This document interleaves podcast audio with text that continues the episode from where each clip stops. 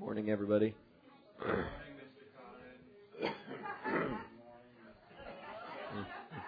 Thank you so much. That greeting just drips with sarcasm more and more every week. Good morning, Mr. Young. Listen to this guy. Now, it's funny how how we all pick up habits. Every Saturday morning after breakfast, when we go sit down in the living room, Levi immediately says, "Here we are, Saturday morning, in the bucolic splendor of Ottawa, Kansas. You, you indeed reap what you sow." I came here when I was 16 and uh, would pick out these amusing things that Ron said. There's plenty to choose from, and. Uh, uh, or he would just use a really interesting word, like he was talking about leprosy once, and he said something about it. He's like, I cannot think of any worse malady than. And I thought that's a great word, malady. Nobody uses that word anymore. And uh, um, so we, uh, Mike and I gave him a hard time about it. And uh, so then later on, he was talking about something else, and he said, I cannot think of any worse. Kind of looked at us. Malady than having teenagers repeat everything you say. and so I have indeed reaped what I've sown. My children use words like masticate and imbibe and uh, bucolic because they're all words that I use. So go figure. well, Jesus, we thank you for. Uh, meeting with us in this place. We thank you for this place to come and gather with the saints. Uh, God, it's like it's like Thanksgiving and Christmas every time we get together. God, to receive what you have for us. And God, today what we pray is that you would open your word to us, and that you would break that bread, God, and that you would uh, open our hearts to receive. God, break up the fallow ground, God, and, and I pray for every uh, every heart that, that would come in um, distracted by the, the things that, that we have going on in our own lives and, and thinking about yesterday, thinking about tomorrow. God, that all of those things would be put aside. God, that we could focus on what it is that you're saying today. And we pray it in the name of Jesus. Amen. Amen. I'm totally going to steal one of these. Thou shalt not steal. um, go with me to Philippians uh, chapter 2.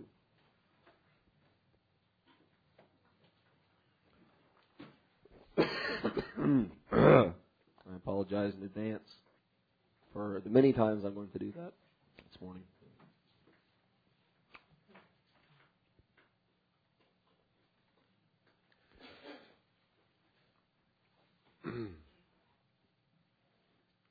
So, this is quite a familiar thing that we're going to talk about this morning. Um, you know, Wednesday, Ron was talking about uh, surrender and coming into that place of just putting things down. And uh, it's an interesting thing. You know, when you read about Gethsemane, it's it's funny how we all know that story so well. We're all familiar with Jesus, you know, uh, being sorrowful and and uh, and feeling all this weight and, and going off to pray. And you wouldn't think that he would feel that way. You know, it's like he's Jesus, right? But if he feels that way, if his flesh felt that way, if his emotions felt battered and weighed down like that, then we could expect to feel that same way, I think. And uh he um you know, he came into that place of, you know, it's an interesting statement that he said. He's like, what should I say? Save me from this hour, but for this very cause I came to this hour. It's like, this is the whole reason I'm here. And, and so, uh, it's an interesting thing to think. It's like, this is what I'm here for. You know, and there's a whole world of people out there thinking, what am I here for? What, what's the purpose of life? I was talking to my uncle yesterday, and was a very, uh, you know, a guy that really liked to live life and have fun and uh liked to never liked to sit still, liked to work hard, play hard. Uh he used to bench press uh 400 pounds and uh he's just a fun guy. They would come out to visit from Wyoming every year and he would take me and my cousins like six or seven of us all to Worlds of Fun with just him and his wife. Keep track of all of us and uh no no mean feat, I assure you. And uh but he he worked in a coal mine and it destroyed his health.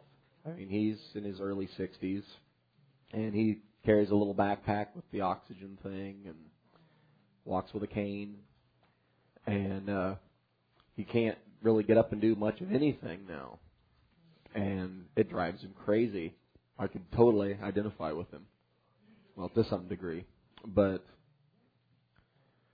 you know, we were uh, talking about that sense of uh, uh, what am I here for, and, and that kind of thing. And he said he kind of had this low moment uh, after he uh, when he got to that point where he really couldn't work anymore. He had he had to retire for his health and, and all that stuff. And standing in the Walmart trying to figure out do these towels match this thing uh, for the the kitchen or whatever. His wife told him, "Hey, get some towels for the kitchen." Like, is this all there is to my life now? And uh, um, and it's interesting because he's a very upbeat person, and he's with he's standing in line with this woman, young lady with a couple of kids, and and you could tell she was just had you know had it up to here, and uh, and she got to talking about is this really all there is to life? You know, and he's like, well, you know, I was just thinking the same thing. He's like, it happens to everybody, and uh, and he's just he's a really funny guy. I wish I could explain how he this conversation that he had with her. It was really funny, but uh, um, and they both went away feeling better. So there's there's something about knowing that you're not the only one that always makes things seem a little better. But at the same time, we all come to these places just like Jesus did, where you go through it alone. You're alone, but not alone. It's like uh, we're all alone together. so, but it's a precious thing to to know that somebody's there, or to know that somebody, you know, even if they're not there right next to you, knowing that they're they're with you, they're beside you, uh, and they're on your team. You know, knowing that you could call somebody is a is a really grand thing. So, surrender then is, is an interesting concept because it implies that you don't want to give up, or that you would rather not give up, but you are kind of out of options now. And so, I think that's the difference between submission and surrender. Submission means you willingly uh, give up or um, acquiesce to the pressure being placed on you because you would choose to. When you surrender, you're kind of out of options. Uh, and uh, but the thing is, is even still, what God requires of us in surrender still requires a sense of um, agreeing with Him and and and and submitting to Him, uh, because He's not going to make you surrender. You know the uh, the Allies pretty much forced Germany to surrender in World War II. They were out of options, but um, but God doesn't doesn't place you quite in that spot. But He knows how to push your buttons and get you to a place where uh, you you personally are out of options, and and everybody else at church is going to look at you like, uh, okay, what's the big deal? I don't I don't get it. But you're sweating great drops of blood when you go home and and uh, but it's an interesting thing because we don't go through those places alone in the sense that that He's with us. Um, but you have to accept that by faith because it doesn't feel like He always is. I was telling Ron recently that uh, the things that I was dealing with would seem so much better if I just felt like He was there. You know, it's like, well, He is there, and uh, that was uh, last Wednesday when you started out talking about not feeling like God was there, uh, and so you just reach over and grab your Bible. It's like, oh, there He is, you know. And because it's not about how you feel so much as knowing that He's there. It's easy to say that when you feel good. It's not so easy when when you you just wish that you feel could feel better. So in Philippians two, we'll start in the beginning. If there be therefore any consolation in Christ, if any comfort of love, if any fellowship of the Spirit, if any bowels of mercies, which of course there would be all those things there. I like how he says, if there is any of these things, and of course these are uh, some of the most obvious things, consolation in Christ. Of course it's there. So he's qualifying this statement with, um, you know, it's like if the sun comes up in the east, then fulfill ye my joy, that you be like minded, having the same love, being of one accord and of one mind. And and so uh, you know, here's another great great verse that the that the church needs to answer to. Because oh well we'll just agree to disagree and, and all that stuff. That the first time I heard that I thought, What? Dude, what does that even mean? To quote uh, a brother. But um agree to disagree. It's like um, I was thinking, is that like a scale? I'm somewhere between agreeing and disagreeing, or you know, and and I like it when people throw that out because I've actually been in in the room when people were like, "Can't we just agree to disagree?" Which is is a is like this high high-minded way of saying you're stupid and I'm right, but I cannot clearly I clearly cannot convince you of it. So I'm done talking about this.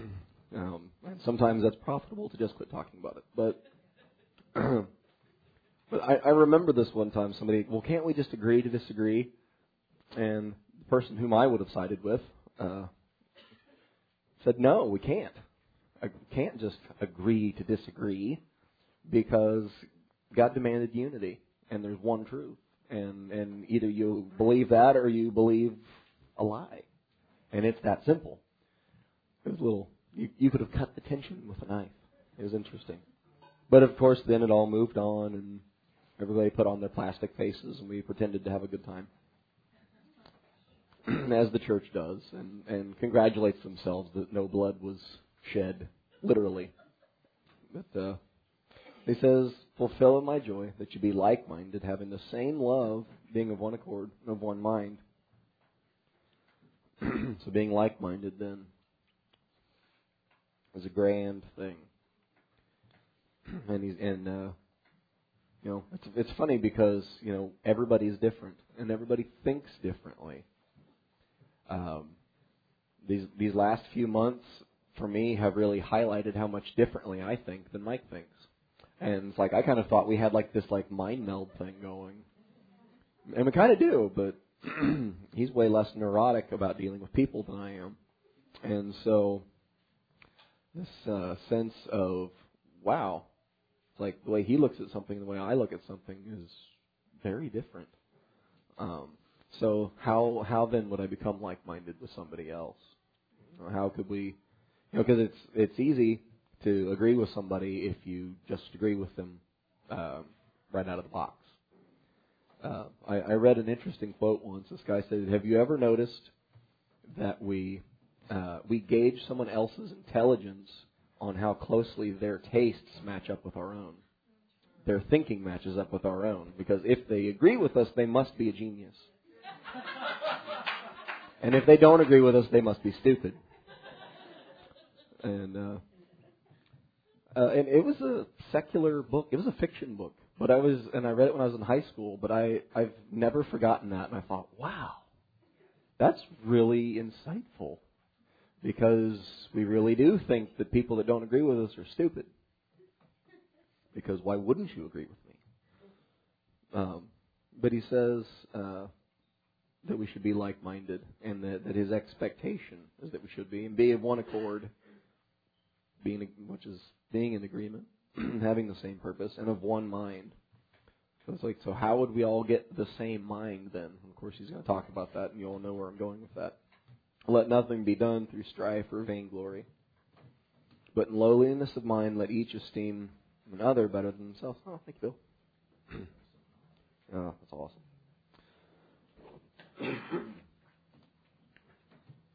so, in lowliness of mind, let each esteem another better than themselves. And I think how easy that is kind of depends on how you see yourself. You know, if if you if you think you're the bee's knees, it may not be so easy to esteem others better than yourself. But if you see yourself as less than, I think it's a little easier to esteem others better than yourself. And I think that there's really kind of uh, a happy medium there that can be difficult to find. You know, um, when I was in school, self-esteem was the big thing, and and I always kind of uh, snickered at it, turned my nose up at it, like self-esteem. You know, in fact, we had this class. It was a required. They they they called it freshman orientation. This class that you had to take. Called it PACE, personal attitude or positive attitude and self-esteem. And and it was kind of a. I don't even know how you would summarize this class because it was kind of a yes awful. It was kind of a bit of everything really, and very touchy feely uh, I was uh, a heathen at the time, but one day in class I said, you know, maybe there's no actual place called hell. Maybe you just take this class for eternity.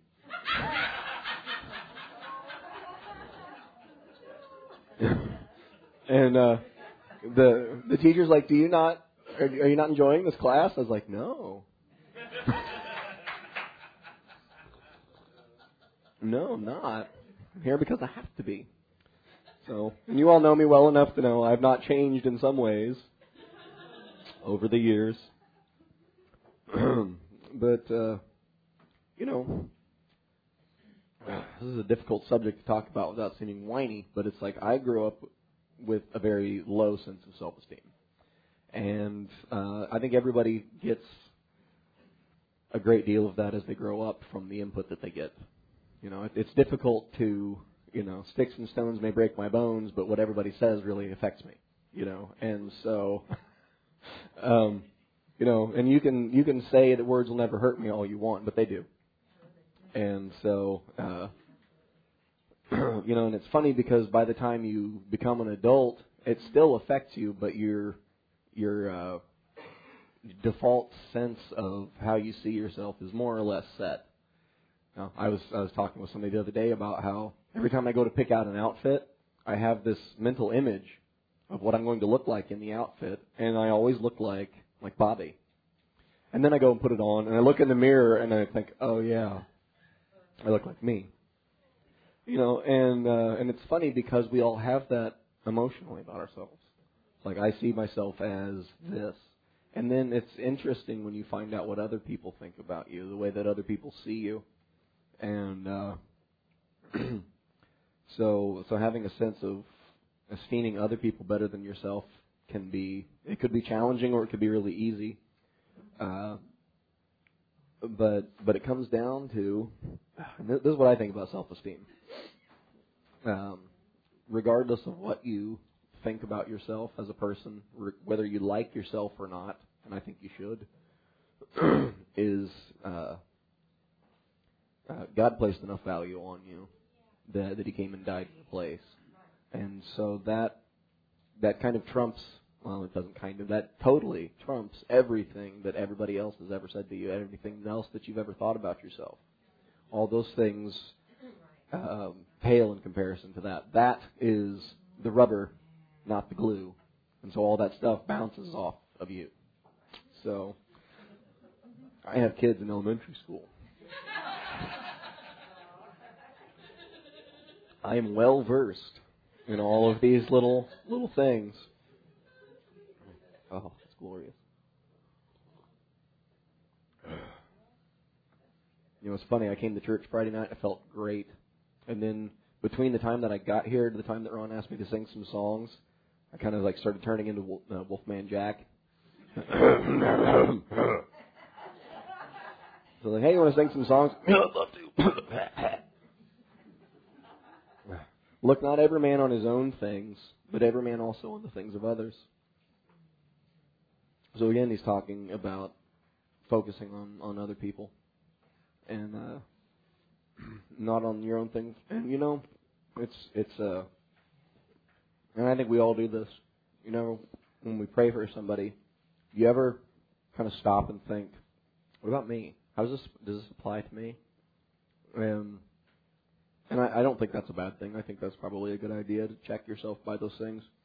But then, you know, you should be able to come pretty quickly to the conclusion, yes, that would apply to me too, or no, it wouldn't, and and and move on. But focusing on the needs of other people, uh, you know, is what Jesus did.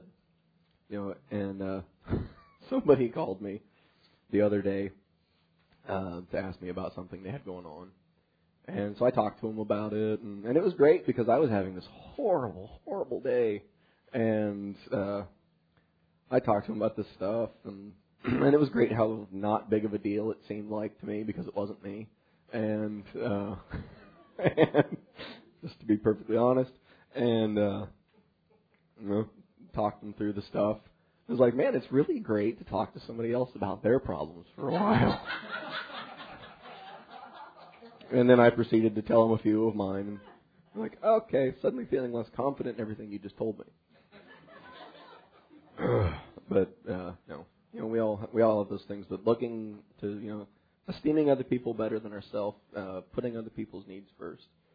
You know, because that's what love is. Love love puts other people first, and sometimes it requires a conscious decision that would go against what you might like at the moment. Um, but if you train yourself to, to do to show love when you don't feel it, then it, then it opens the door for God to put that feeling in there, and because love is is a choice. I mean, it's it, it's certainly a mushy, gooey feeling, but it's it's more than that. It's a choice, and it, and the the choice is what holds you after the ooey gooey thing kind of dies off. And so, um, and sometimes you know you can love somebody and not necessarily feel ooey gooey towards them. You know, like I I don't feel ooey gooey about everybody at church, but I love everybody at church. You know, and I I think to myself, man, I'm looking forward to going to church because everybody's going to be there, and I'm not going to be sitting at my desk staring at this blue wall and my computer all day. Like this is going to be grand. Mike needed me to uh, run some stuff out to him, and I was like, yes. you know, it was this beautiful day. The skies were blue. There's a little breeze blowing. I mean, perfect, perfect fall day. Fall is my favorite time of year, and I'm stuck inside all day long. And uh, I thought, man, this is so great. It's like I couldn't hardly drag myself away. I was like, yeah, this is so much fun. Just hanging out with the guys. You, know, you know, talking about how they all have beards and I don't, and that's why I don't get to play. so that was fun. um, but you know, putting other needs, others' needs first is an important thing. And so, so so here God has kind of got us in this place where it's like, okay, so how am I supposed to do all that? Where, how do I get there? How do I accomplish that? Because, you know, it's like, because Levi likes barbecue sauce and I hate it. So how are we supposed to be in the same mind and the same accord here? I swear. And, and I don't hate all barbecue sauce. Let me just be clear about that. There is this kind that we buy because he loves it, and it really grosses me out. There are some I've had that I actually really enjoyed. So, just to be clear, because I know I'm famous for not liking barbecue, but so let this mind be in you, which is also in Christ Jesus. So that would be the thing, wouldn't it?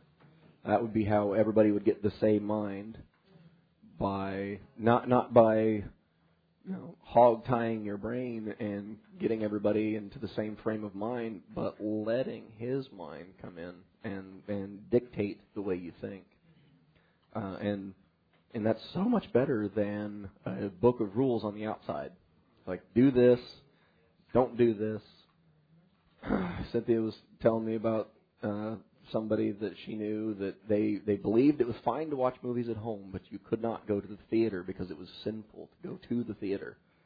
I I I mean I I used every search engine and every concordance I could get my hands on. I was looking for that verse that said, "Thou shalt surely not go to the theater, but thou mayest take the movie back to thy tabernacle." And and there watch it blameless. Like I could not find it.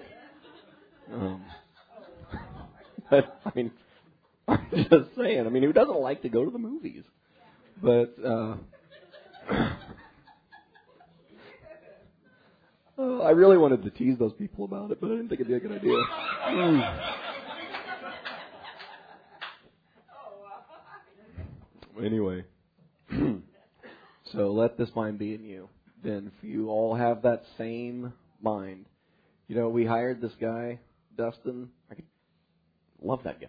He's solid gold. He shows up to work and he works hard. I wish that you could just plug my brain into his brain and him know everything that I know and have his his hands know how to do what my hands know how to do because that would be glorious. And that's what God's talking about. It's like if you've ever seen The Matrix, I'm sorry, then you know he they plug his brain in and he just I know kung fu. You know, and it's like if learning things were only that easy. But um, but that's what God's talking about here. Let me put my mind in you, and and it's it, it'll be a little more gradual than that, but uh, I can begin to dictate what you think. You'll begin to think like me, uh, because you've got me in there. So who being in the form of God thought it not robbery to be equal with God, but made himself of no reputation, and took upon him the form of a servant, was made in the likeness of men, and being found in fashion as a man, he humbled himself and became obedient unto death, even the death of the cross.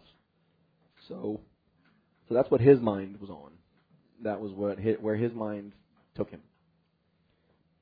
And he's saying, "Let me put that mind in you." So self kind of has to go by the wayside um, I, I, I made a note in my Bible next to this because it wasn't in the margins uh, for Luke 9:23. He said that if any man would come after me, let him take up his cross daily, you know, deny himself and follow me. So that's what he did. It's it's this sense of, of full surrender to him, and and letting his mind do those things in us. this is actually not even where I was going to talk about today. I'm not even there yet. So, yay! Wherefore God has also highly exalted him and given him a name which is above every name. I, I told Cynthia what I was going to talk about. It took about three minutes. I was like, yeah, now I only have to stretch it out to like 45 tomorrow. Like, oh, you'll be fine. You like to talk. No, she didn't say that. She did not say that.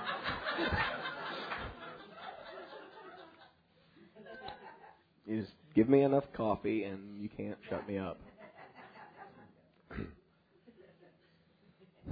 Wherefore God has also highly exalted him and given him a name which is above every name, that at the name of Jesus every knee should bow, of things in heaven and things on earth and things under the earth, that every tongue should confess that Jesus Christ is Lord to the glory of God the Father. I like that. now here's where I was going. Wherefore, my beloved, as you have always obeyed, not as in my presence only, but now much more in my absence, work out your own salvation with fear and trembling. For it is God which works in you both to will and to do of his good pleasure. And I've always found that verse to be somewhat um, problematic, nerve wracking. When you work out my own salvation, uh, it's like I thought I wasn't supposed to do that. and uh, and this this word translated work out, uh, it means to perform something to do something, to accomplish something, to achieve something. Um, but it it means to do it with the uh, intention of getting a specific result out of it. So, so he's saying, you know, put instead of putting your energy towards wringing your hands and and and all this stuff, put your efforts, excuse me, towards um, towards doing those things that God would have you to do, getting yourself in those places where where God uh, can do stuff in your life, because God will do things in your life and through your life, and everybody will stare at you like that was awesome, and and you'll be kind of looking around like what? Who what? I wasn't me. You know it's like Peter you know he's a, he, I, I liked how he addressed the people when when they healed the lame man. He said why are you looking at us like this had something to do with us? I didn't I didn't do anything. Like this was Jesus. You you remember Jesus right? The the, the guy you didn't like him and, and killed him? Yeah that guy. And uh man, Peter really encourages me because he was such a neurotic ball of fear and terror, and um, and yet, and yet God uh, used him, and and when and you, I mean, when you read him his speech on the day of Pentecost, it's like that is a different guy. So, uh, I'm blessed that God knows how to do that kind of stuff. But he says, work out your own salvation with fear and trembling. And this is an interesting thing because this word fear is where we get the word phobia. So this is like unreasoning terror, in fact. Um, uh, so I thought, wow, that's really strange that he would put it there. But as you, when you study this word, it, it's also used throughout the uh, the New Testament for, uh, and it's translated fear, but the context is reverence. And so, uh, and, and I like that because reverence certainly has an aspect of fear to it. And, uh, you know, I, uh, I, I've told you this before. I had a few times where I had to leave work to come home and, and have a, um, a meeting, as it were, with Levi. And uh, um, I, I did some sign language with him, some full contact sign language, and um, you know, sorry, but it it created this sense of fear, this unreasoning terror, well, reasonable terror, but but it brought this sense of reverence when the next time uh, he was pushing the boundaries of what was acceptable behavior with his mother, then she could pull out the dad card. And suddenly, with fear and trembling, Levi came into line with what he knew was right. And uh, and so even now, we still have those moments like, is that how you talk to your mother? No. My bad. So, um, uh, so there's this sense of uh, I, and I, I think it's really interesting that, that he uses fear in talking about having an attitude of reverence toward God, because because he is so loving and he's so personable, that but at the same time he's the God of the universe, and and so um, there there has to be this sense of of reverence that, that you have towards him, and um, and I, I think the uh, the uh, idea of revering your parents, fearing your parents, is a really great um, illustration of that.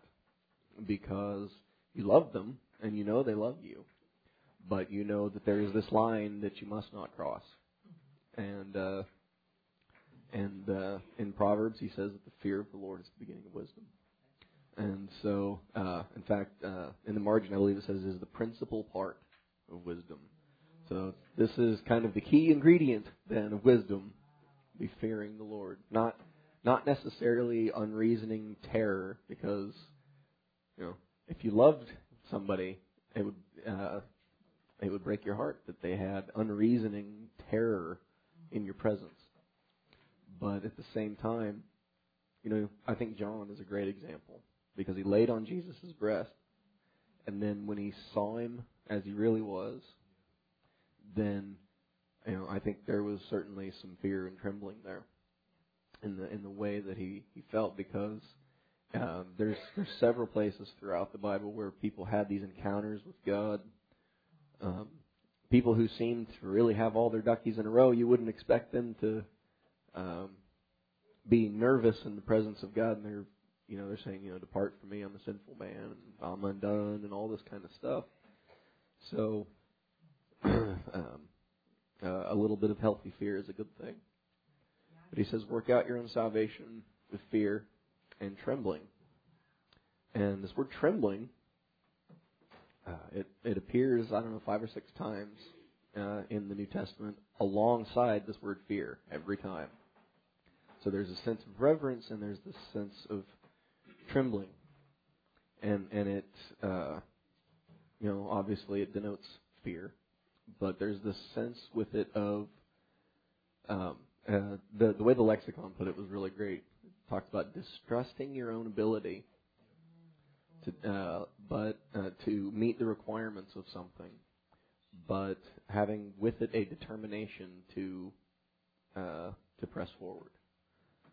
Uh, and isn't that what we do uh, when God asks us to do something? You move forward knowing that uh, you know I I, I can't necessarily get all this stuff done, or I don't know how to do this, or you know Noah I'm sure that whole time he was putting the boat together was probably thinking, how am I going to get all the animals? How am I going to get them here? How am I going to fit them on here? And uh but he he pressed forward with the first thing that God told him to do and and he did it. And and it's great how God will give you something that you could do. And then and then you get started on that. And it's like, oh, and by the way, there's this too. And uh, you know, and before before you know it, you find out that you're just looking to him to do it, not you. so, um, keep your finger there, but uh, go with me over to 1 Corinthians chapter two. And here's this uh, same little uh, same duo of words here in 2 Corinthians chapter 2. Excuse me. And I, brethren, when I came to you, came not with excellency of speech or of wisdom, declaring to you the testimony of God. For I determined not to know anything among you save Jesus Christ and Him crucified. And I was with you in weakness and in fear and in much trembling. And my speech and my preaching was not with enticing words of man's wisdom, but in the demonstration of the Spirit and uh, in power, that your faith should not stand in the wisdom of God of men, but in the power of God. So you wouldn't think of Paul as uh, going anywhere with fear and trembling. You know, but clearly he did, because he tells you that he did. And and he also, when you read through the book of Acts, uh, he was he was somewhere, and he was obviously anxious about his safety because God came to him and he said, "You don't need to be afraid. I have a lot of people in this city. Nobody's going to hurt you." And so, um, you know, if if Paul got nervous and uh, and distrusted his ability to follow through and do the things that God have him do, uh, I think there's a great deal of comfort in that for all of us. Because I mean, he's the poster child for the salvation of God, and um, I don't know. It's every time I think about Paul, it's like you'd think if God would have made anybody a greasy spot on the road to Damascus, it would have been that guy. You know, and and instead, you know, uh, if if you are, uh, you know, if you have something moving very fast, it doesn't take much to just kind of change its direction a little bit. It's very very little, and uh, so you know it's amazing because he was going 100 miles an hour this way, and somehow you know, God got him to do a Yui and go 100 miles an hour the other way. You know, it's like like when uh, kids go down the stairs and they grab the newel post and kind of around it. I may still do that occasionally. so, but he said that I was with you in weakness and fear much trembling. So, so he he didn't have this sense of I got this, and that's kind of the sense that you get when you read about Paul that that he that he had it all together and that he wasn't worried about anything. Um, but uh, he has this kind of candid moment where he says, "I was with you in weakness, fear, trembling," and he said, "And the whole the whole reason that I'm telling you that is because I want you to understand that the things that God did was because it was because God did it, not me. It wasn't because I was a great speaker. It wasn't because uh, I had some some mighty power. It was because of the power of God. And so, so over here in Philippians, he talks about this working out your salvation with fear and trembling. And uh, so so uh, making sure that your life is in this place of doing the things that God would have you do uh, with with reverence and this expectation of uh, I'm going to do what I can do and I'm going to trust God for the results. For it is God which works in you both to will and to do of His good pleasure. And I love it because to me, verse 12 feels like you've got your hand up behind your back and and your elbow is going to come apart. But and you're about to say uncle, but then he says, "For it is God that works in you to will and to do of His good pleasure." And uh, I really like the way the Darby says this because it says, "It's God which is working in you, the willing and the working of His good pleasure." No, uh, you ever have God talk about uh, what He wants out of your life, and it just kind of makes you anxious? You just think, I need to get a bottle of Tums, you know. I don't I don't know how many times I I would talk with Ron late into the night when I was a teenager.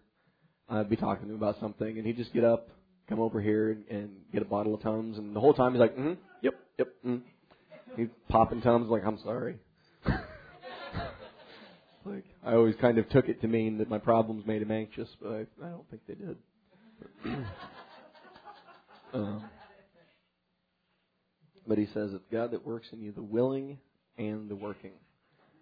You know, because uh, I I was telling somebody recently, you know, I don't feel so much like I'm being led somewhere as I'm being herded somewhere. and uh, uh, you know, there's nothing quite like you know. I mean, you've all seen those things where they put the cattle through them and it gets narrower and narrower, and uh, you know, God knows how to do that in your life and get you into this box canyon kind of place where there's really no way out but His way out, which is great. It's uncomfortable, but it's great. um, but I, I took a great amount of comfort in this because He says that God puts, He works the willing in you. Because it's like, you know, I, like, well, I'm not so much worried about God letting me down as I'm worried about me letting Him down and uh, and him wanting me to do something and me being too afraid to do it or not willing to do it or or whatever. But it says that God works in you the willing and the working of His good pleasure. So so both the the, willingness and the follow through uh, comes from having that mind in you, because you know. Uh, I'm sure when Jesus received that revelation that, that he was a sacrifice, probably kind of disconcerting, but I would imagine that he probably came to a sense of peace about that and, and was okay with that when he was like 20, you know, and then, then he's, now he's 33, now it's time. And, and I'm sure then, I mean, you see his flesh thinking, um, uh, could we have a do-over or something? I, I'd really rather not. Now I've changed my mind, you know, and it's great how God gets you in places where by the time you decide you don't want to do this, it's too late. It's like having a baby. Like I don't want to do this. It's too late. So, um, but He puts in that willingness, uh, which is a is a grand thing because. Um, you know, nobody, everybody would like to do their own thing.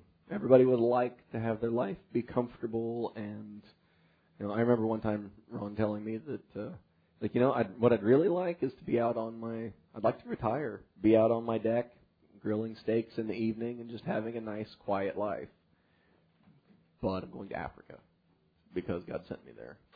And, uh, So that's uh, a great uh, role model, great uh, example for all of us.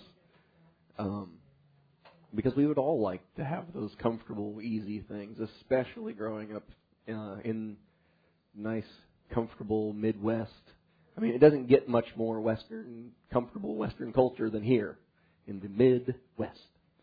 So, um, you know, uh, to have God say, actually, I have something that's going to be more uncomfortable for your flesh than that in mind. Uh, but you're going to be glad you did. So uh, just trust me on this. This is going to work out all right. I know how to put the willing in the working. Like all you have to do is let me let me in your mind.